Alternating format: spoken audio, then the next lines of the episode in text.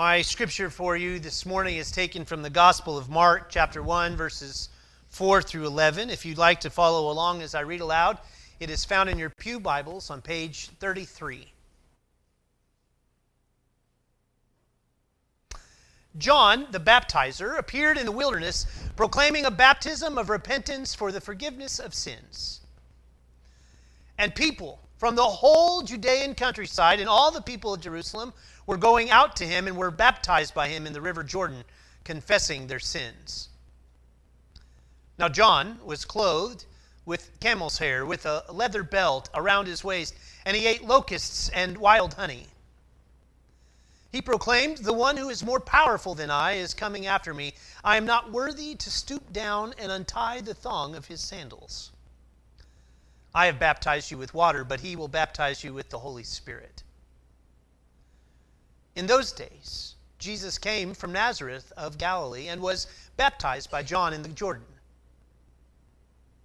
And just as he was coming up out of the water, he saw the heavens torn apart and the Spirit descending like a dove upon him. And a voice came from heaven You are my Son the beloved, with you I am well pleased. May God bless the reading of God's Holy Scripture. Amen.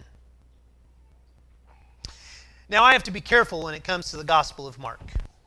The Gospel of Mark and I have a long history in the sense that I've uh, taken a lot of classes about it in, the, in seminary. I've a lot of, spent a lot of time writing about it, and the Gospel of Mark and I have a uh, not a love hate relationship, more of a love love relationship. So I, I have to be careful. But before we get into it, I have to nerd out with you for just a little bit.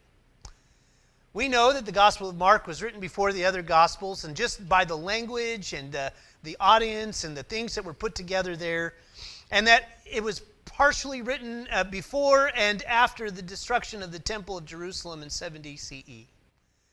Now, this matters for us as we start talking about it because Mark does not talk about the birth narrative. For him, it is not as important for him as the aspect of baptism as a, and I don't like using this term lightly, but as more of a, a rebirth of one's person. That in the midst of baptism, where he was immersed, he became dead to self and alive in something else. It's not an appropriation of Jewish, Jewish religious uh, rituals, you see. It was something completely different. The Gospel of Mark is also written with an idea that uh, this author wants us to know that the Roman Empire will fall and that Jesus will rule in over above them. So why not start out with a divine presence? But the Gospel of Mark writer also recognizes these religious practices that were taking place during that time frame, which I need to spend a little bit of time on. There's a baptismal service that takes place, but they don't call it baptism in the Jewish faith. There's a, a religious ritual cleansing. And when you make your offerings at the end of Pesach, at the and your ashes have been given to the Holy of Holies. Everyone that has made this uh, ritual uh, cleansing goes into these baths that were in and around Jerusalem, where you washed off all of the sin, uh, your chata, if you will, and you placed yourself inside this water naked. And as you came out of the water, a white robe was handed to you for you to place on you. Now, we're not going to start doing naked baptism. So let's just make sure we get that out of our mind completely. Not going to happen. Um, so, but I, I, do, I do like the image of what happens when you think of yourself as being completely naked into God. God knows who you are to your very core, your very, the very depths of your being. Now, imagine what's happening here in Jesus' baptism. He steps foot into the water willingly, knowing full well that he is going to be transformed in that moment. Something happens. Now, see, here's the part I left out. In the Jewish faith, the reason that you came out of the water and they handed you a robe is as they physically, the priests that had the robes, could not touch you because you've been in the presence of the divine. And that water was now holy. And you physically could not touch someone that has touched God, or you would die. So there was a moment in the Jewish faith that these moments of holy ritual took place, that God was on you, literally and on and around you, so much so that the priest could not touch you for fear of death. You see how powerful that is? Imagine what that means for the water in the Jordan River as Jesus steps foot into it and he comes out as something holy and divine. The Gospel of Mark writer knows this as he says, The heavens were torn apart. That's the words. And something uh, uh, descends from heaven in such a way that hovers above him like the creation of the earth and something new took place. And then the voice of God comes very clearly to Jesus and says, You are my son, the beloved. With you I am well pleased. You see, the Gospel of Mark is about Jesus' choices and Jesus' decisions, and all of us are the observers. Matthew and Luke wants us to participate, which is why they changed the language and the audience hears God's voice. And the audience witnesses this. Mark wants you to know that this was Jesus' choice in the same way that we look at baptism today. I remember when I was growing up that baptism was something that it was very important to me at an early age. And as I'm saying this, my daughter is already getting frustrated because what happens is when you're a preacher's kid, you figure out very early on that you want to be baptized. Early. Some of us, it's six years old, Madeline. Some of us, it's eight, like myself and Lillian. Some of us grow up in the church and we automatically say we want to be baptized. And, and there's, for some reason, the church has decided that we have to have a test in order to say that they're uh, prepared or they understand exactly what they're doing and, and I've, I've struggled with this as I've, as I've gotten older as to what, what is this test that we're supposed to give people when they say they want to be baptized. I will say that in the Christian church, Disciples of Christ, one of the things that we have come to understand is, is that we recognize all baptisms, which kind of freaks people out. But we believe that biblically, that something divine took place in that water. In order for us to say that you must be rebaptized, we're saying that what took place before, God wasn't there. And we just don't believe that. There's something beautiful and powerful about God's divinity in the midst of that place. Your parents, if you were infant baptized, had, had an intention. They called upon God to be a part of that moment. So are we saying that God wasn't there? That the divine wasn't present? To do that is to say something that you know better about the holy. That's not biblical, you see. John's baptism focuses in on repentance and the anticipation of the future baptism with the Holy Spirit, which is also a new concept that Jesus presents, emphasizing the internal nature of the events when Jesus alone experiences the vision of heaven opening and the Spirit of God descending and the voice declaring him as the Son of God.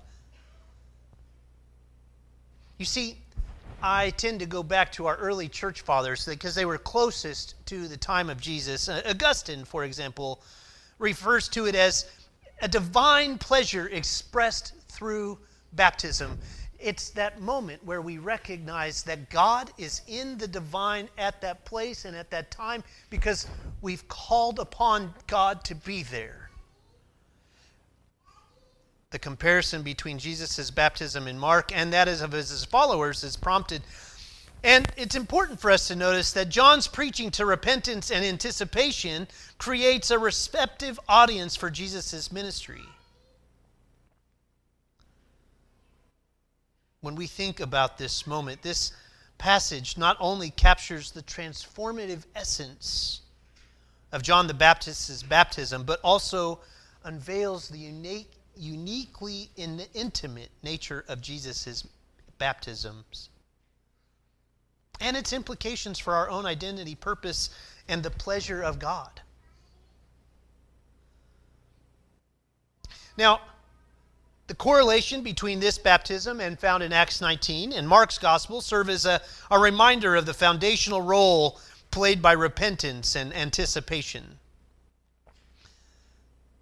John's baptism in the desert, uh, outlined in Mark, serves as this catalyst for people that stirs the hearts of the people, creating an audience eagerly awaiting the arrival of the Messiah.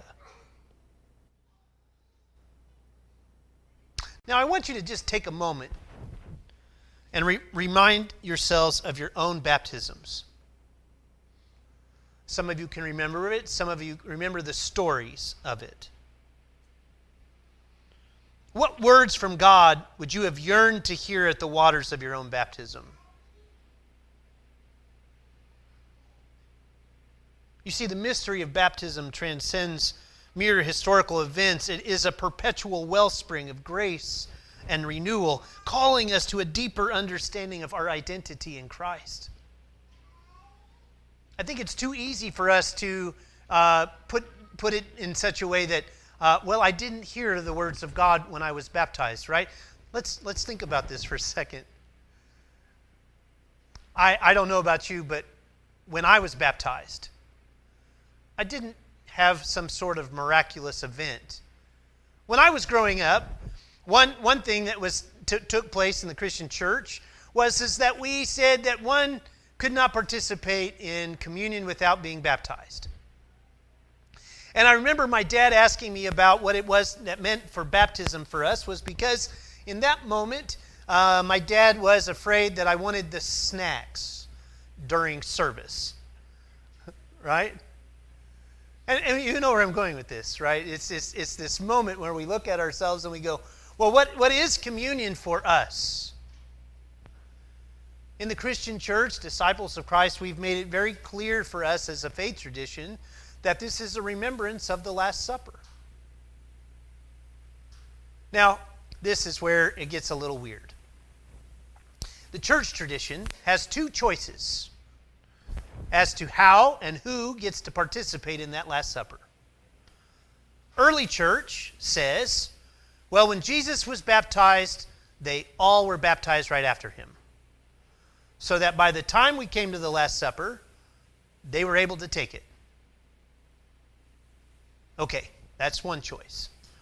The second choice, which is probably where I lean more, is that if Jesus is making the choice to be baptized, if we go with the Gospel of Mark, then the disciples had to make that choice themselves as well. They couldn't make that choice because, well, according to the Gospel of Mark, they hadn't been called yet. Remember? This baptism takes place in Mark chapter 1, verses 4 through 11. So he hasn't even called the disciples yet. We don't know if they're in the audience, but according to the Gospel of Mark, they're not there. So let's just stick with Mark for just a second. So if the gospel the disciples were not there at Jesus' baptism and he has called them later and he spends his entire ministry preaching and teaching and walking through them and showing and exhibiting miracle upon miracle and showing him how to heal. And by the time they come to that Last Supper meal, he says, And this place, this bread becomes my body. This wine becomes my blood, which has been poured out for the many. And as often as you eat this bread and you drink this cup, you do so in me they're still a little confused, but they say, okay. They take it, and in that moment, they're transformed. Now, Mark doesn't give us a happy ending. we don't know, and according to the Gospel of Mark, if they get baptized or what they do. Actually, the end of Gospel of Mark, they run away and hide. Matthew and Luke, there's a story that takes place. Matthew even gives us the Great Commission. Luke says other things take place. And why does Luke matter? Well, he writes the Acts of the Apostles and he makes sure we know when the disciples were uh, baptized. Does anybody remember? At Pentecost. In a similar way that Jesus was. Tongues of fire come down from heaven through a mighty wind. They aloft upon everyone's heads. And in that place, they were filled with what? Oh, now come on, church. We got to be awake here. The Holy Spirit. And it was in that moment that how many people were baptized? 3,000. It's at that moment that the early church believes that the disciples were baptized. So it's a homogenization, you see, where we, where we get the idea. Does it matter really at the end of the day? Were the disciples baptized? Were they not baptized? Uh, yeah, kind of, and not really at the same time. The point of it is for us today, when we talk about baptism, the tapestry of Jesus' baptism, we get to discern both the similarities and the dissimilarities to the baptism experienced by his followers and the importance that they placed on it for all of us that proclaim the name of Jesus from that point to today. It makes us question and discuss what does communion mean to us. If we go off the Gospel of Mark, which I tend to do, this becomes the place where we experience the presence of Jesus. And we remember the stories, the parables, the miracles, so that we can be led to a moment of baptism. And when we make that choice to be baptized and immersed just like Christ was, maybe, just maybe, we will be filled with the Holy Spirit and follow in the footsteps of his disciples, proclaiming and teaching and baptizing in the name of the Father, the Son, and the Holy Spirit. The words of John the Baptist resound through time. I baptize you with water, but he will baptize you with the Holy Spirit. This promise is not a mere theological concept, but a living reality that continues to unfold in the lives of believers today. When we dig deep into the depths of our own baptismal experience, I want you to be mindful of the ongoing work of the Holy Spirit, renewing, transforming, and guiding us on our journey of faith each of you have a different experience about baptism. Thank God for that, right? Each of you have a different experience of the Holy Spirit, and thank God for that. Something of the divine took place, whether it was in that baptism or whether you were sprinkled on the head, something holy took place that transformed you into living vessels, ambassadors of Christ. So may we recognize and embrace the divine pleasure, as Augustine said, through baptism, allowing the world the words as God speaks to each of us, saying, You are my beloved children. As we journey forward, let the waters of baptism continually renew and guide us in our walk with the Lord.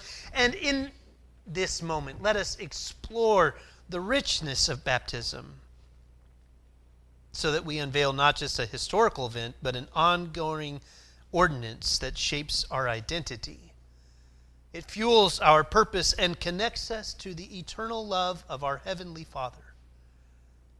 So may the grace of baptism be a source of continual inspiration and transformation in our lives. Amen.